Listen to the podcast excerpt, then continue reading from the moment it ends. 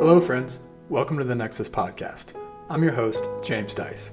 Each week, I fire questions at the leaders of the smart buildings industry to try to figure out where we're headed and how we can get there faster without all the marketing fluff. I'm pushing my learning to the limit, and I'm so glad to have you here following along.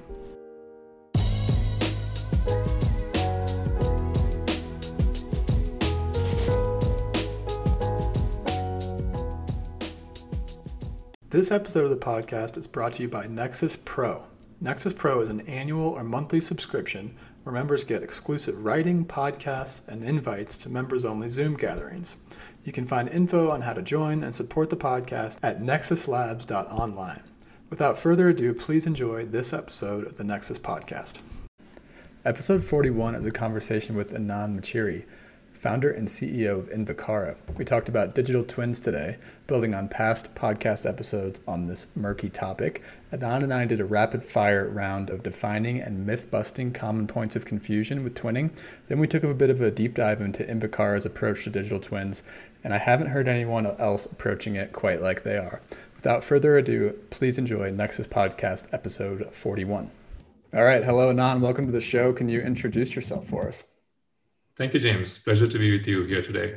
Uh, Anand Mecheri, founder and CEO of uh, Invicara, a software company. My history is I've been in the in the smart buildings world for 30 years nearly. Built businesses around solution services, products. Sold all my past businesses to Siemens and started Invicara. Cool. I didn't know this. Can you tell me more about these companies that you sold to Siemens?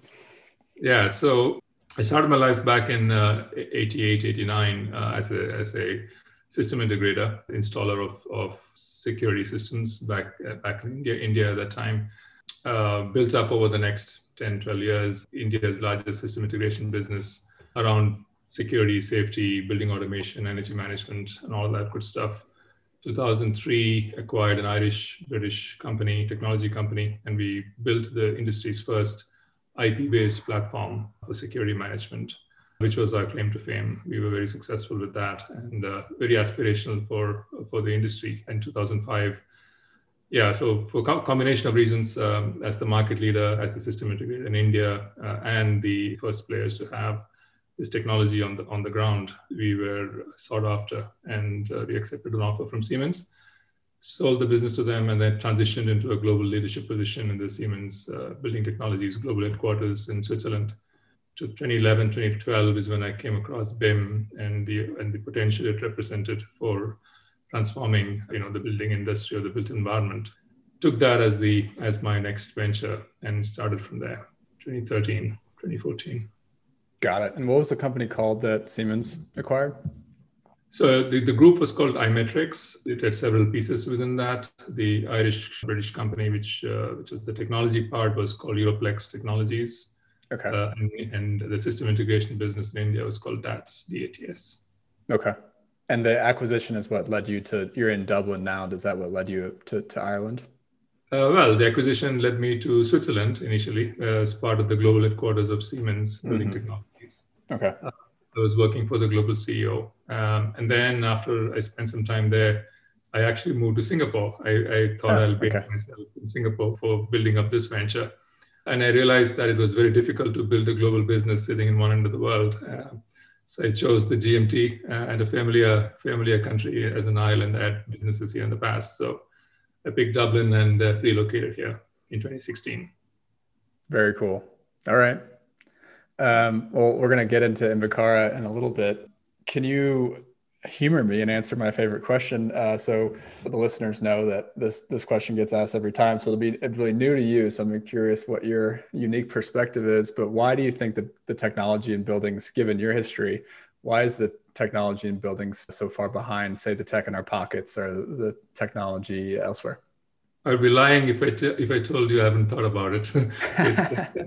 it is it is it is the industry's uh, you know darkest challenge in a way. I would say if I were to really be crisp about it, I would say misalignment between investment and returns. Hmm. If yeah. I were to, were to really point to something very specific, the developer has to invest in technology which will benefit. In fact, uh, the designer has to invest in technology that will benefit the contractor and or, and many people in between the QSs and all the others ultimately benefiting the operator. So why am I picking up somebody else's tab? Why am I doing anything more than what I need to do to fulfill my contract? There's all of these things. And unlike manufacturing, where the end-to-end tool chain is fully aligned, the designer is also the long-term value creator. There's just so much more homogeneous, you know, nature of how things get done. Building industry is so heterogeneous. Uh, we design something, build it once, and put together a team who don't come together again. Uh, different processes, tools, name it. I mean, there's every reason why it is it is so. But I think the main point is that the investment and returns are not well aligned. Totally. Yeah, I like that. I, I call it, I'm developing out some lessons for the course that I teach. And I, I call it, we, we come together and then we disperse and we come together and then we disperse. And there are so many different, it could be a day in the life of the building where different occupants are coming together and dispersing, or it could be obviously, like you said, the phases of construction to operations to demolition. We're all always coming together and dispersing. Right. Cool. Let's talk about uh, Invicara. So you said sometime around 2011, 2012, you started thinking about BIM. How did the company get started, and can you take us through up yeah. through from that to today? Certainly. So yeah, I was initially when I was uh, working in Siemens headquarters, and that's when some of the future technologies were looked at, and as part of these forums, and came across BIM and was completely fascinated by what that represented uh, and the potential it had to transforming operations. And then I decided when I left Siemens with this pretty clear mission that I'm going to uh, spend time to study and understand what that space is and what can be done with it from a digital standpoint. Um, honestly, I was very quickly disappointed to once once I realized there was a huge gap between the promise and the reality of BIM. Hmm. Um, and rather than you know giving it giving it up at that stage i realized that there was also the opportunity so if we could really help create value in in transforming bim into something meaningful downstream then there was uh, success to be made. Uh, and the reality of that was bim was, is still largely used for drawing production right? It's used for coordination clash detection and drawing production.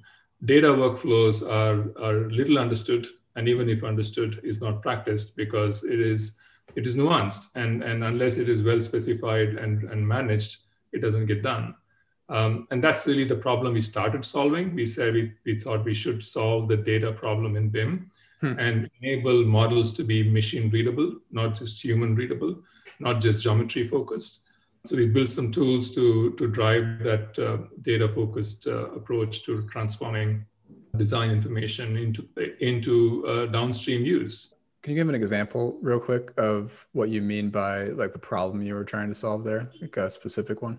Yeah, yeah. Uh, so, for example, if you look at uh, how the how models are produced, right? So, a design team is contracted to produce construction documentation for procurement, right? So, mm-hmm. they in the end they produce a set of coordinated drawings from where the quantity surveyors are going to take off the quantities and to do a procurement job.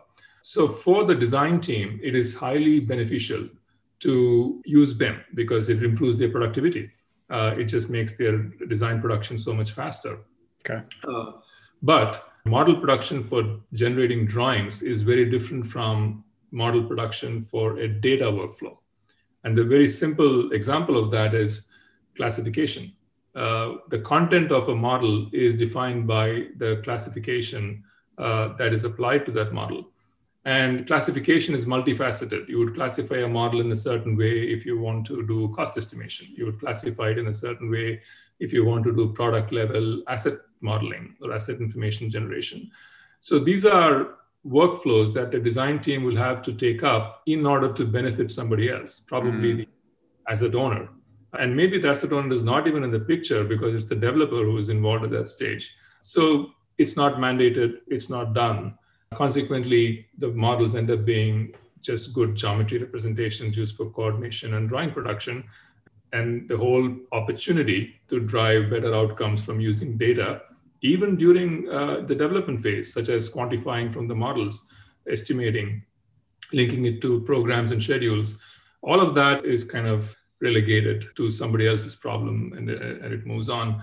So our challenge of making sure that we can use BIM to create digital twins is also uh, a data problem because we have to make sure that the models, even if the models are not the the repository of information, and they should not be. The, the, design tools are not designed to be repositories of information. Mm-hmm. They're designed to express good design intent, but it does need to communicate design information.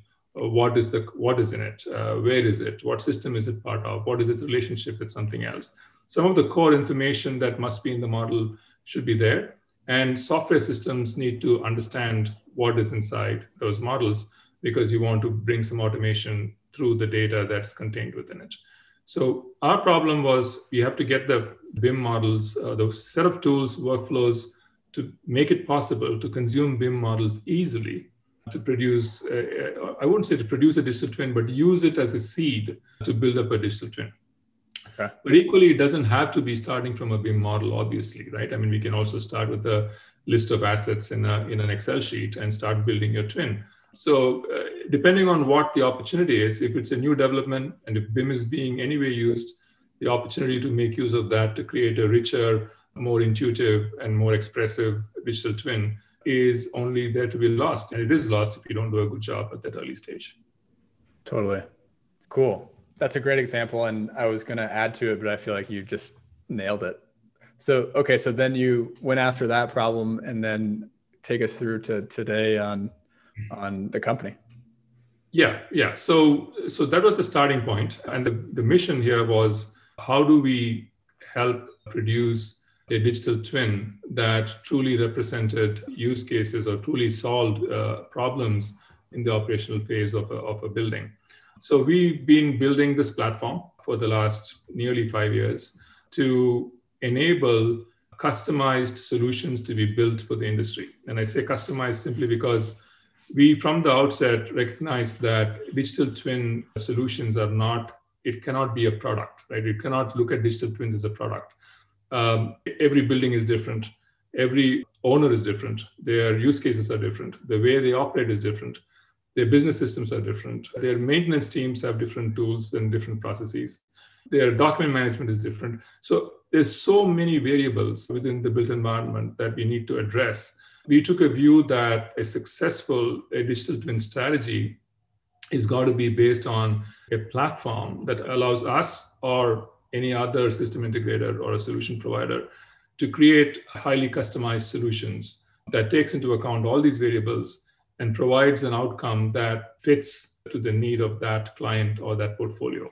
So we've been building this platform for the last nearly five years, and uh, and along the way, uh, as it matured, we've started using the platform ourselves, eating our own dog food. I don't like to use that term honestly. I'd like to say drink our own wine maybe. But uh, anyway, so we've been using using our own tech uh, to consult and implement solutions for our clients and using that process to inform us on what the platform should be and how it should be built and how, what what makes it flexible and what not and uh, so on and so forth adoption challenges we need to address so it's been a very, very intense uh, last few years, getting informed by the industry, by customers, and helping us build out the platform as we did. Cool.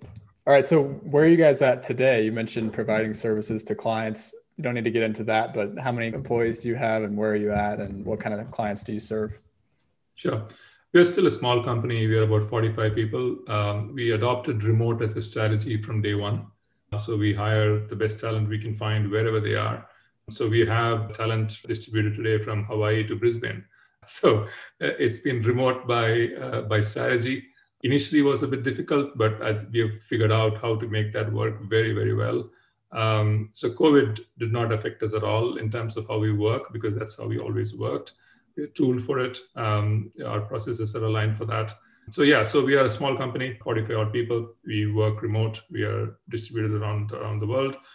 We've been engaged with customers in, in a few key markets, uh, mainly I would say in Ireland, UK, Singapore, India, and now in the Middle East. So we have been involved in these markets in a very selective basis.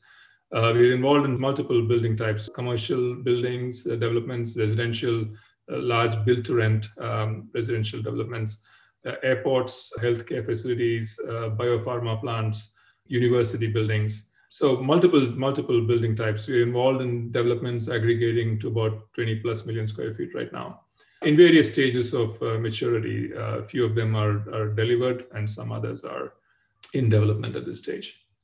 Got it. Cool. So I want to dig into all that, obviously, around what you guys are doing today.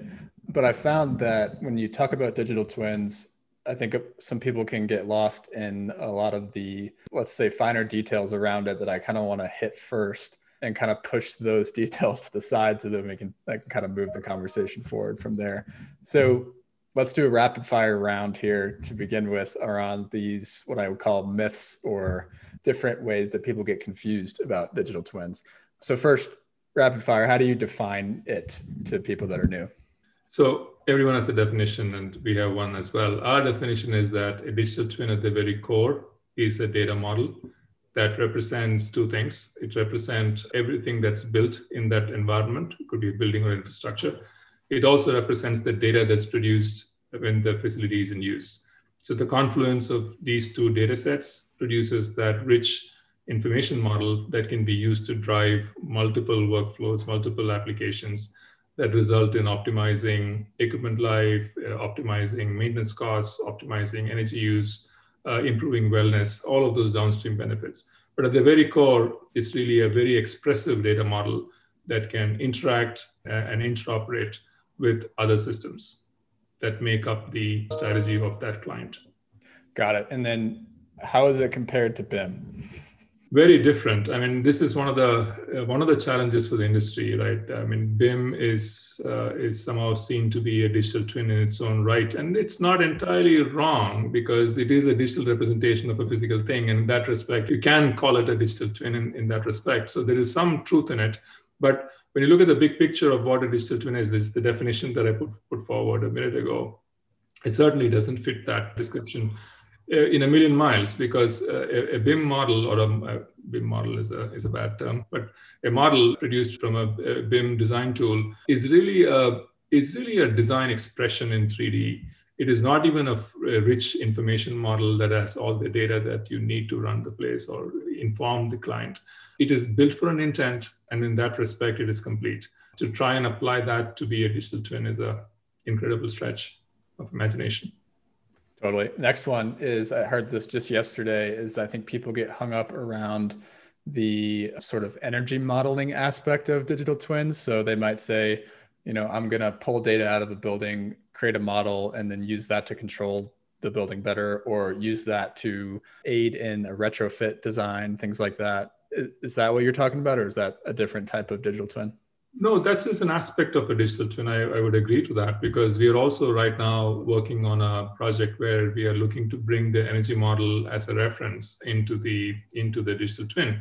And the energy model, by the way, is data, right? It's it's really mainly data, and mm-hmm. you can visualize that data with some heat maps and so on. But in, in the end, it's really data.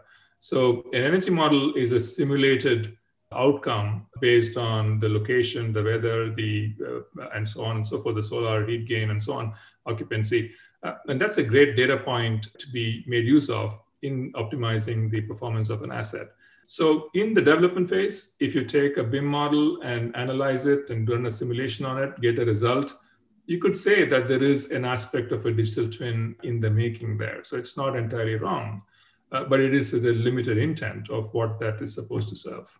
Totally. Yeah, I like to say it's like one use case out of out of all the possible ones. Okay, another thing people get hung up on is deploying it on old buildings. They say, "Oh, because I don't have a BIM model already or because I don't have good digital information about the building, good metadata, I don't have a data model existing, it must be prohibitively expensive to install a digital twin." You are absolutely correct. There is this perception that a, a, digital twin must start with the 3D model, and it couldn't be further from the truth, right? I mean, we all know that. Uh, so we have this maturity model, and I think I should talk about that.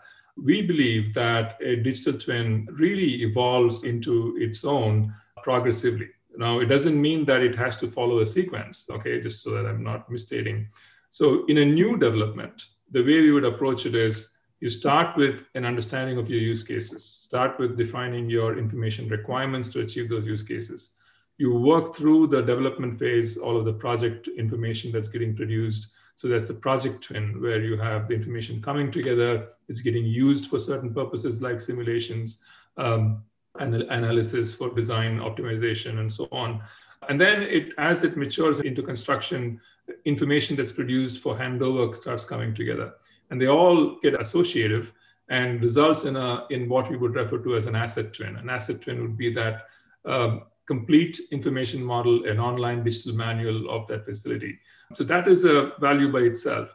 And then when you integrate that with the operational data, whether it's the BMS or the uh, IoT systems or fire detection systems or the maintenance systems, the, the twin becomes an operations twin, so to say. So in a new development, you can take the sequential approach, starting from a definition of use cases and information requirements, maturing it through the process to an asset twin and then an operations twin. And it makes sense, right? In that scenario, you can actually gather everything that you need to gather uh, and integrate it in the design process and construction process. But when you go into a you know, existing building, if you take the same approach, you're going to be in a, in a, in a mess simply because the information that's available in an existing building is nowhere near as complete or granular or accurate as you could get from a new development. So the approach we would take is look at the, again, focus on the use cases. Don't try to build this digital manual of this facility. Uh, it's not going to work. It's not going to be complete. It's not yeah. going to satisfy anybody. Focus on the problems that you have and, and implement solutions that focus on the problems. Typically, it would be about ma- managing equipment life or managing energy consumption or improving wellness aspects of that of that facility. That's where the ROI really comes from. And a digital twin uh, solution can certainly start by listing out the spaces, identifying the systems that make up the spaces, the assets that make up those systems, and the sensors that inform the performance of those assets, and the meters that you know give you the energy consumption. So you can build a, a data model to represent that existing facility in the context of the problems you want to solve and go from there and build it out at the portfolio level and progressively as buildings go through renovations and changes start aggregating that asset twin capability or the information mm. as we go but the important thing is a portfolio owner needs to have a platform that they can implement at a portfolio wide basis whether it's a new development or an existing uh, development or existing building and try to create that standardized system of care or operation procedures across the whole portfolio love that answer well done. that's the, the best one I've heard to that one. Uh, yeah, that's great. How about the, okay, this is the last myth or, or challenge I think people identify. Myth might not be the right term on this one is it's impossible to keep a digital twin updated. So like the fidelity question. Right. Uh, and it depends what that fidelity addresses. When it comes to data, uh, I think it can be maintained at a very high level, but it needs to be thought about as well. Now, if somebody is going to uh, run a maintenance program, there is a preventive maintenance uh, sh- schedule in place, or there is a reactive maintenance uh, program in place, and or actions are being taken, or some re- stuff is getting replaced. You've got to define upfront in the data model what information do you really want to collect from every one of those processes hmm. uh, back into the twin. So the twin cannot be seen as something that is, you know, that is set up one time and it can't expire in terms of its of its quality of information and the accuracy of information. So we, what we do is we establish what information do we need to progressively gather and integrate into the twin from operational processes. It could be that the client has uh, their own maintenance systems. It could be that they're employing a number of maintenance contractors and they all have their own systems. Now, either ways, it's important for the client to be able to, especially if they have multiple maintenance contractors and they're using their own systems, it's really important to establish this information exchange requirement that ensures that the client's twin gets the key data that it needs to get back progressively as, the, as these processes are implemented. So maintaining accuracy and updating the data is really not a challenge, right? As long as these, these processes are well thought through, the integrations are in place.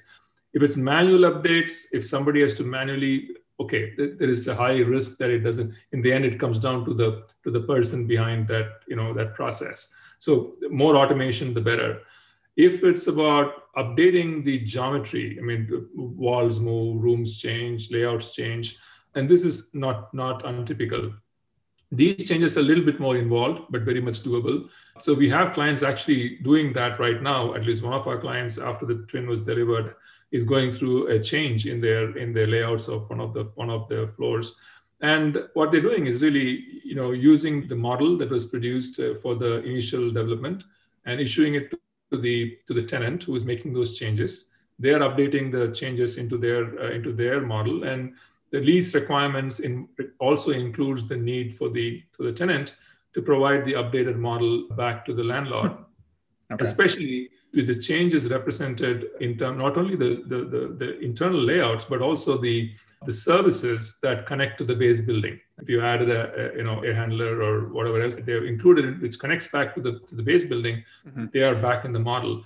And yes, and this new version of that model gets uploaded back into the twin, and all the data gets reconnected back to that the newer model. So within our platform, we support model versioning. Uh, that's exactly the reason why, because you do have to recognize that there's a lot of information getting connected to these to these representations in that model and how do we make sure that you know when that when that geometry changes all of that information is not orphaned and, and reconnected so we have actually addressed that as a as a specific uh, functional requirement to in order to keep these twins uh, fully updated not just from a data point of view but also from a geometry point of view love it cool hey guys just another quick note from our sponsor nexus labs and then we'll get back to the show this episode is brought to you by Nexus Foundations, our introductory course on the smart buildings industry. If you're new to the industry, this course is for you.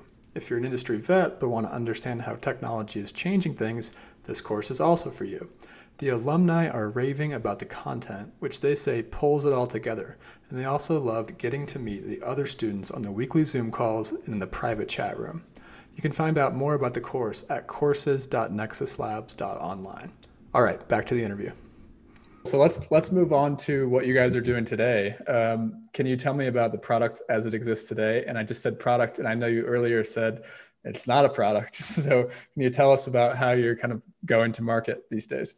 Absolutely. So uh, as I mentioned earlier, the last few years have been this maturing phase of building the platform, using the platform on specific projects, consulting, implementing solutions ourselves. Uh, that's taken us this far our growth and scaling is going to come from a platform getting adopted by others. And we hmm. have now reached that point where Twinit.io is going to be available to partners, is already available to select partners who are able to take it and build their own solutions on top of it. And this is, in a sense, uh, uh, not unusual. I mean, you have other industries, you have low code development platforms, which are more horizontal in nature where you can you make use of this low code platform, build your own app on it.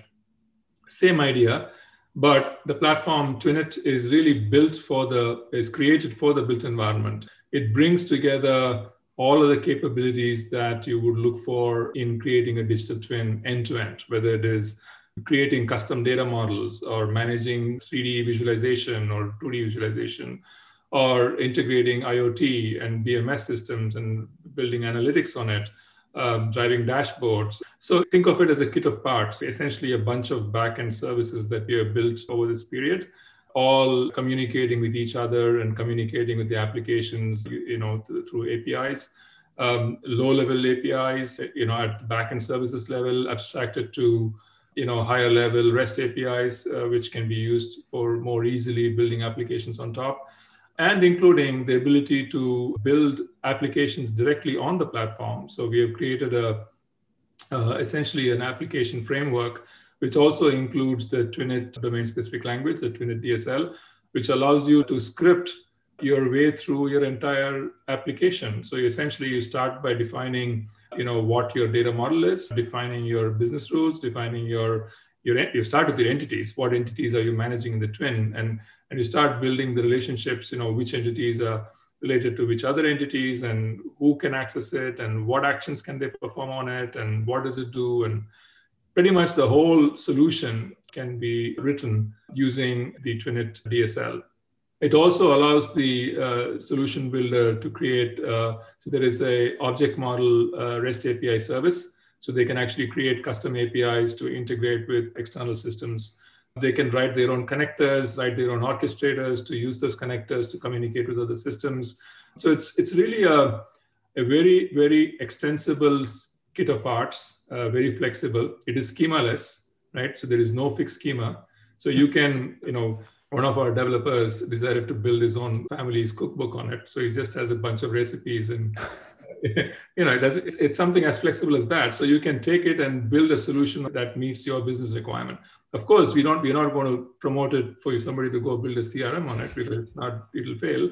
Um, it's kind of very focused around all of the backend services and the functionality has been geared to help build uh, really flexible, powerful solutions for the built environment.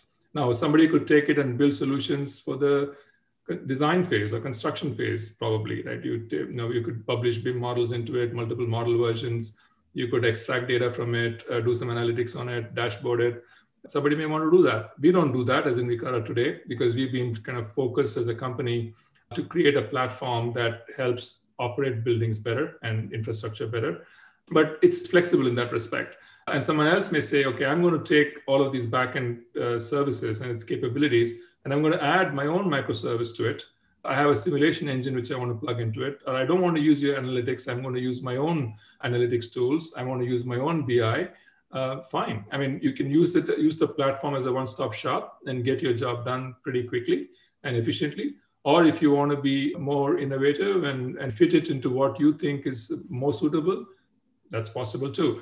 So we do believe that it is a game changing, first of its kind platform for the industry today. Uh, we are very bullish and delighted that we've got to this point. It has been our mission to get to this point over the last many years. And yes, so the IP that is created on top of the platform is whoever creates it, it's theirs. And, and they can build bespoke solutions for one customer, or they could build a repeatable solution, a cookie cutter for the same type of infrastructure that goes across multiple sites um, they could build it just as an asset twin to do the handover, uh, a digital handover, or they could build an operations twin by integrating, um, you know, the IoT stuff. They may deliver it as a capex model, or they may say we build it and we are going to have remote access and use it to run services and help our clients optimize performance. Mm-hmm. That'll be another business model for them. So our goal here is really to enable the industry with a platform and tools that makes it a lot easier to build solutions and serve their clients. So you've been for the past you said 5 years working basically one on one with building owners and developers and then now you're saying okay we built up this tool set in order to provide those services now we're going to open those up for other service providers that can then go out right. and do that on a bunch of other buildings for their clients absolutely yeah. okay yes a lot of time energy and money to get here get here. It's not easy. Not everyone can do this. And there is time. Is a factor of time. So we have today a platform that someone can make use of and get going. Got it. Yeah. And that sounds really cool to me because i think there are probably as we're speaking right now service providers out there that are building their own platforms that uh, yeah that, that are going to be building and solving the same problems that you have solved already. So can you give an analogy of like it just strikes me as the concept that has probably happened outside of our industry many times. Can you give a couple of analogies of like famous case studies of companies that have done this outside of our industry that that you guys sort of pulled inspiration from? Yeah, there are a few examples, right? I mean, not directly uh, related. So if you look at, you know, a cross industry or a horizontal low code platform, uh, you have something like Mendix, which is a pretty cool platform. Somebody wants to build an application quickly. Um, it's all there. All the services are there, so you can quite easily build a solution on top of it and get okay. get your business problem solved. It also offers a, a, no-code development environment, which we don't. I mean, in our case, it's it's not no-code. You still need to to be able to write the TwinIt scripting language, which is something like JavaScript, right? So you need that capability. Okay that would be one example. Uh, if you go back in time and go back to the design world, take AutoCAD. I mean, AutoCAD's success was its scripting. You could take AutoCAD and do your own thing with it, right? I mean, that is how it became such a powerful platform.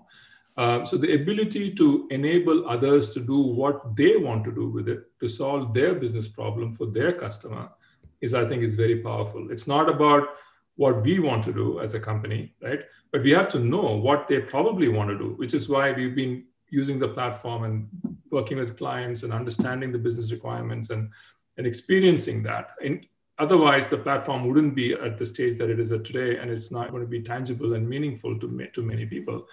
Um, but yeah, so it's really about you know enabling others to do what they want to do their ip their branding their solution their way of presenting ui nothing has to be the same and and that's the cool part yeah really cool so can you explain a little bit more around the low code aspect of this? You mentioned javascript. Can you can you go into a little bit more detail on what like a msi or a service provider would need to you know sort of scale up on to be able to implement it? Yeah yeah. So uh, obviously we would have a, a, a program to get them uh, familiarized with uh, the platform architecture the design concepts involved and that needs to be uh, understood by a solution architect kind of a person. You're not talking about a senior software architect who designs uh, large backend enterprise systems. You don't need that capability. If you're a really good solution architect you will be able to understand the concepts behind a platform like this. They would also the person who builds the solution will need to have a good understanding of how to build data models, how to build, uh, you know, understanding of ontologies and uh, understanding of uh, connectors and integration. And of course, the ability to learn the scripting language and apply the scripting language to do these goals. So our objective is that you should be able to build a complete solution with just scripting. Uh, if you have a good understanding of the design concepts behind the platform and how your object models are defined and how you build your relationships and how you build your business rules, that is enough to get somebody going and to get a solution built. Okay. Yeah, something that's kind of striking me in, in certain ways, but not in others, is the similarity to the like the SkySpark model. Are you familiar with that whole yeah. ecosystem and tool set? Is that is that a similar analogy, and what would be the differences be? Uh, it's it's it's a, it's a good analogy. In fact, it's actually a, a very very similar approach in in some respects. The digital twin is obviously a, a little bit broader in right. terms of the different facets that it needs to handle, but the idea is similar. You have a set of tools. You have a, the the plumbing is there. You know the tool sets are there. The language is there. You know similar to SkySpark. You have a you have a I think it's Axon. I think which yep. is their language so essentially, it's the same idea that you're able to utilize your domain knowledge and your understanding of the customer's business process and, and problems and, and translate your knowledge into a, a monetizable uh, solution that can potentially be uh, a repeatable solution and something that can give you lifecycle revenue, not just uh, one-time revenue. Totally. Okay. And then how do you think about the ontologies aspect of it? So Nexus Pro members in January, we did a panel with uh, four or five different representatives from the different ontology efforts out there. And there's this kind of this aspect of they're kind of competing and we're all trying to figure out what's next. And like, how do you, you know, tie your hand to a different, you know, team basically? And I think people are confused around that. At least I am. So how do you guys approach that topic? It sounds pretty flexible in that you could implement anybody's ontology on it. Yeah, so it's a great question. And we have debated on this quite a bit, right? An ontology, in the end, is a schema, right, of representing information in a certain way. It, has semantics to express what it is and so on. Uh, the approach we have taken is our platform, Twinit, should be capable of delivering solutions for different industry segments, different problem sets. It can be for buildings, it can be for highways, it can be for hmm water infrastructure, it can be for energy infrastructure. So it is not it is not building centric uh, alone, right? And the type of problems you're trying to solve, the type of solutions you're, you're going to be able to implement in it is also varied. So we have taken a view that the platform needs to be schema less. So there is no fixed schema in the platform. Of course, you need a schema to, to build a solution. Every solution will ultimately have a schema to represent it, but it has to be flexible. So depending on what solution you're building, your use cases and your problems that you're trying to solve, uh, your schema will change. The kind of information you will want to represent will change. So, and we allow the ability to build that schema just by scripting your requirement for that data model, right? Okay. That's, that's, that ties it back to the Twinit uh, DSL and how you use that to build your data model, which is really the primary thing that you, you that you need to think about when you're building a solution. However, you do want to have the ability to express whatever is your data model for your solution to an industry standard ontology and taxonomy so that other applications who want to interact with you can yep. interact with you in a consistent way, whether you're interacting with a solution built on Twinit or a solution built on something else. So, for example, we can transform uh, the data model of, uh, of a digital twin of an airport with a whole bunch of use cases to uh, RealEstateCore, for example.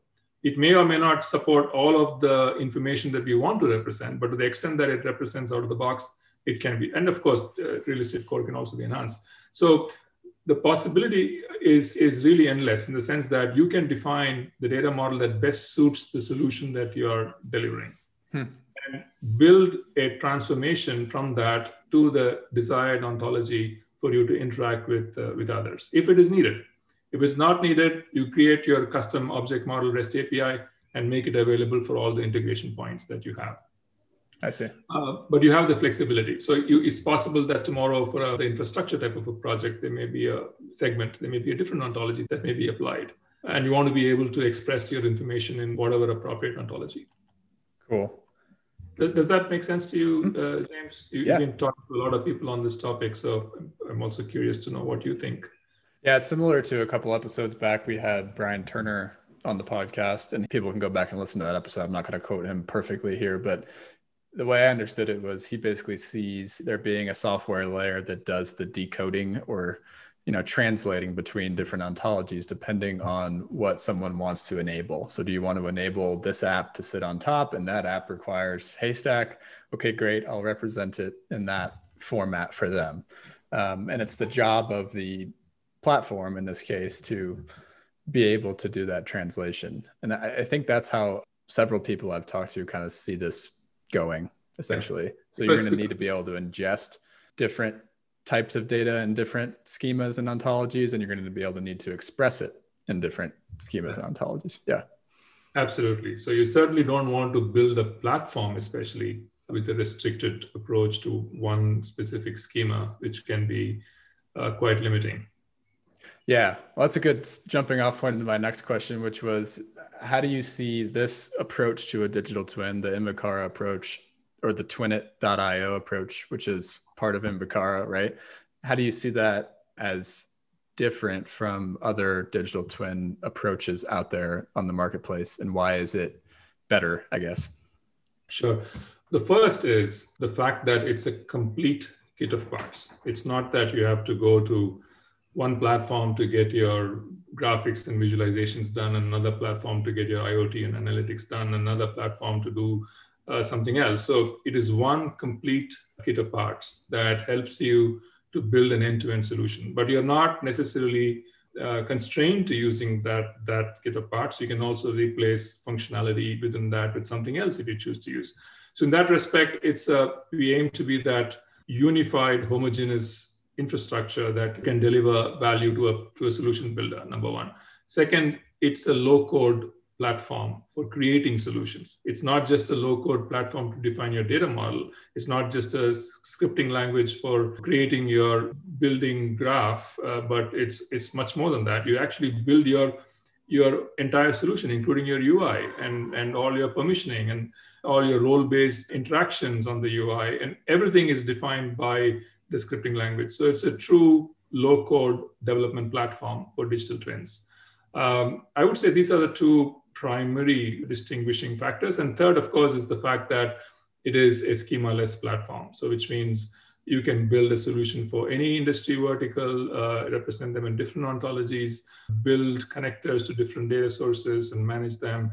And maybe if I had to stretch further, it will also be the platform that allows others to monetize their IP, right? So it's, you know, if you are a firm who understands a, a, certain domain very well and you're helping your clients design awesome uh, physical assets, here is an opportunity to translate that into a digital asset and help engage that client and help them optimize how that asset is managed over the lifetime. So it's going to enable new business models. So in many ways, it is unique. Um, I guess it's for us, the next challenge is the broad adoption of it as an industry platform.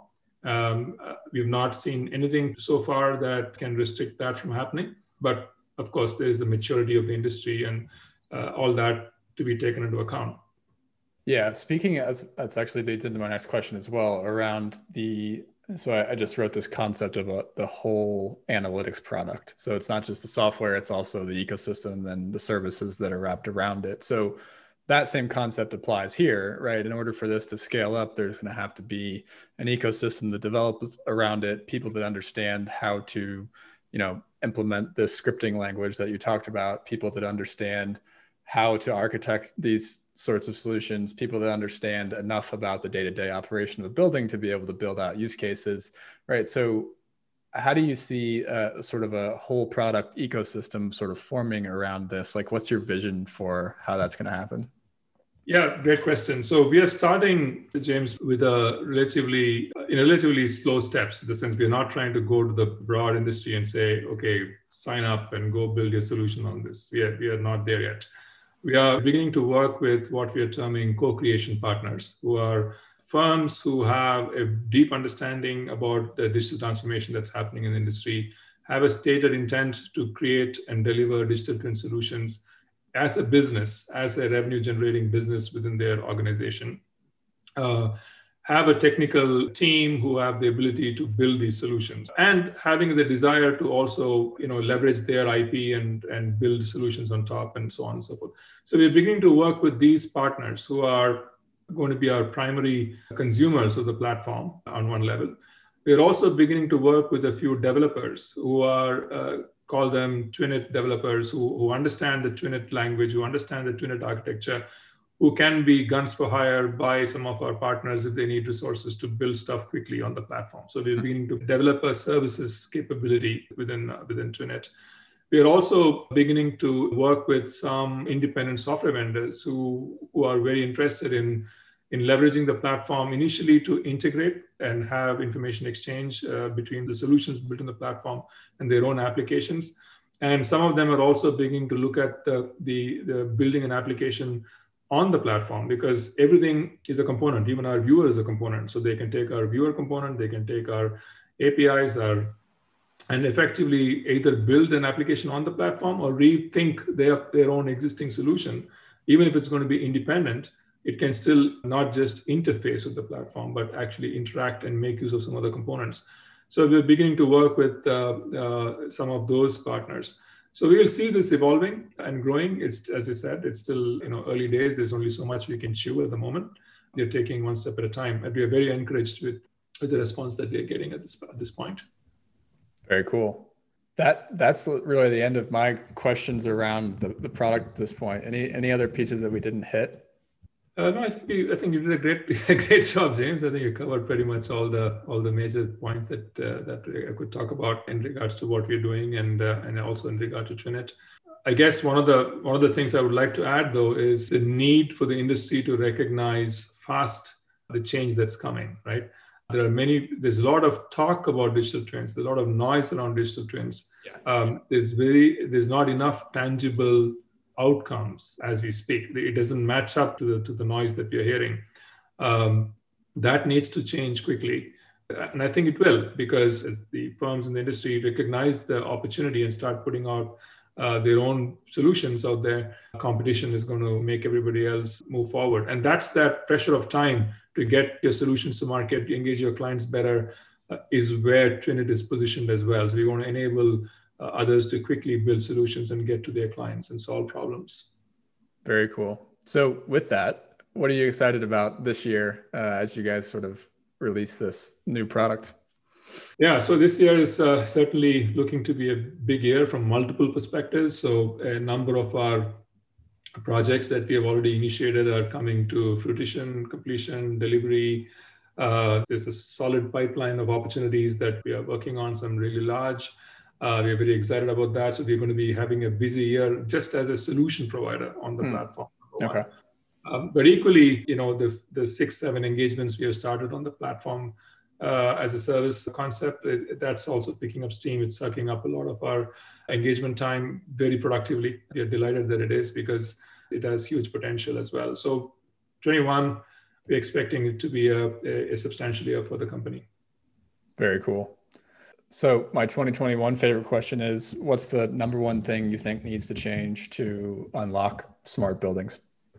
That's a hard one. too many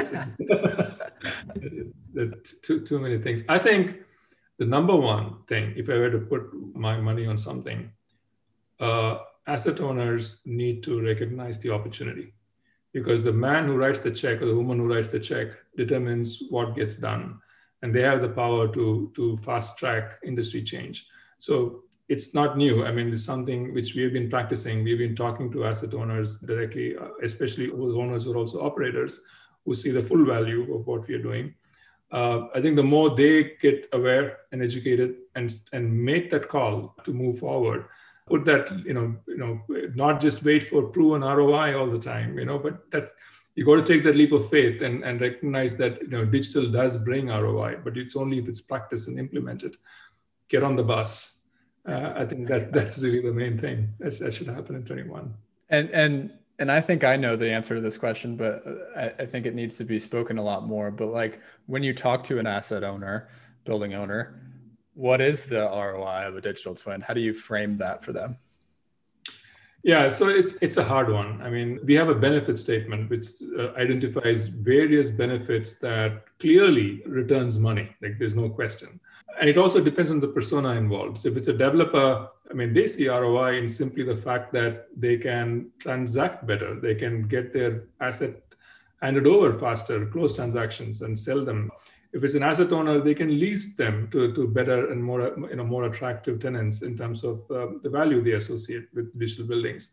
So there is value starting there at a, at a commercial level, and also for funds who who own properties and uh, where their yield drives their asset value. Every half a percentage point improvement in the yield is a 25x result uh, on the asset value.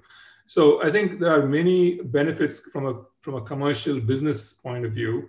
Um, then the question is how much is that ROI? How much is my asset value increase?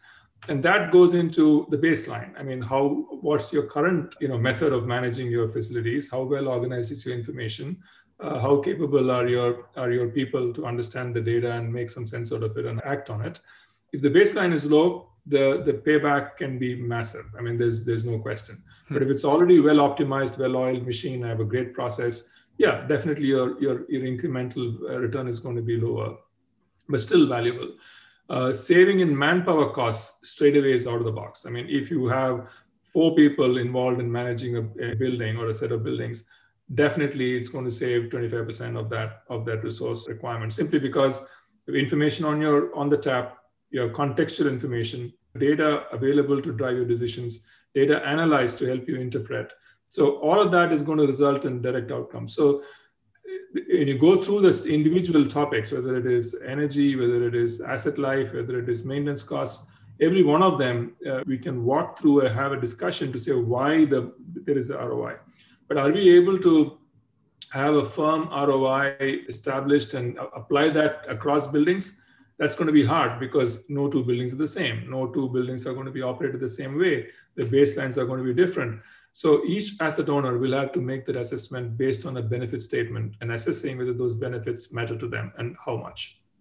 Very cool. Yeah, I've heard some people just take the strategy or begin to take the strategy, probably is the better way to say it, is um, we've recognized all of these different buckets and we're just going to unilaterally make the decision to move forward with digital twins and we know that the roi is there whereas i've seen other people try to prove it sort of from the ground up stakeholder by stakeholder by stakeholder and i think that there's different opinions on which way to go at this point but very interesting thank you for naming all of those but, but i do think james just to add to that i do think you know theoretical assessments of this are not going to get the outcomes they are looking for. They need to get their feet wet, get on the bus, experience it. That's the only way. That's a great place to end off. Thank you, Anand, for for the education and uh, good luck. Thanks for the opportunity, James. Pleasure talking to you. Thank you. All right, friends, thanks for listening to this episode of the Nexus Podcast. For more episodes like this and to get the weekly Nexus newsletter, which, by the way, readers have said is the best way to stay up to date on the future of the smart buildings industry, please subscribe at nexuslabs.online. You can find the show notes for this conversation there as well. Have a great day.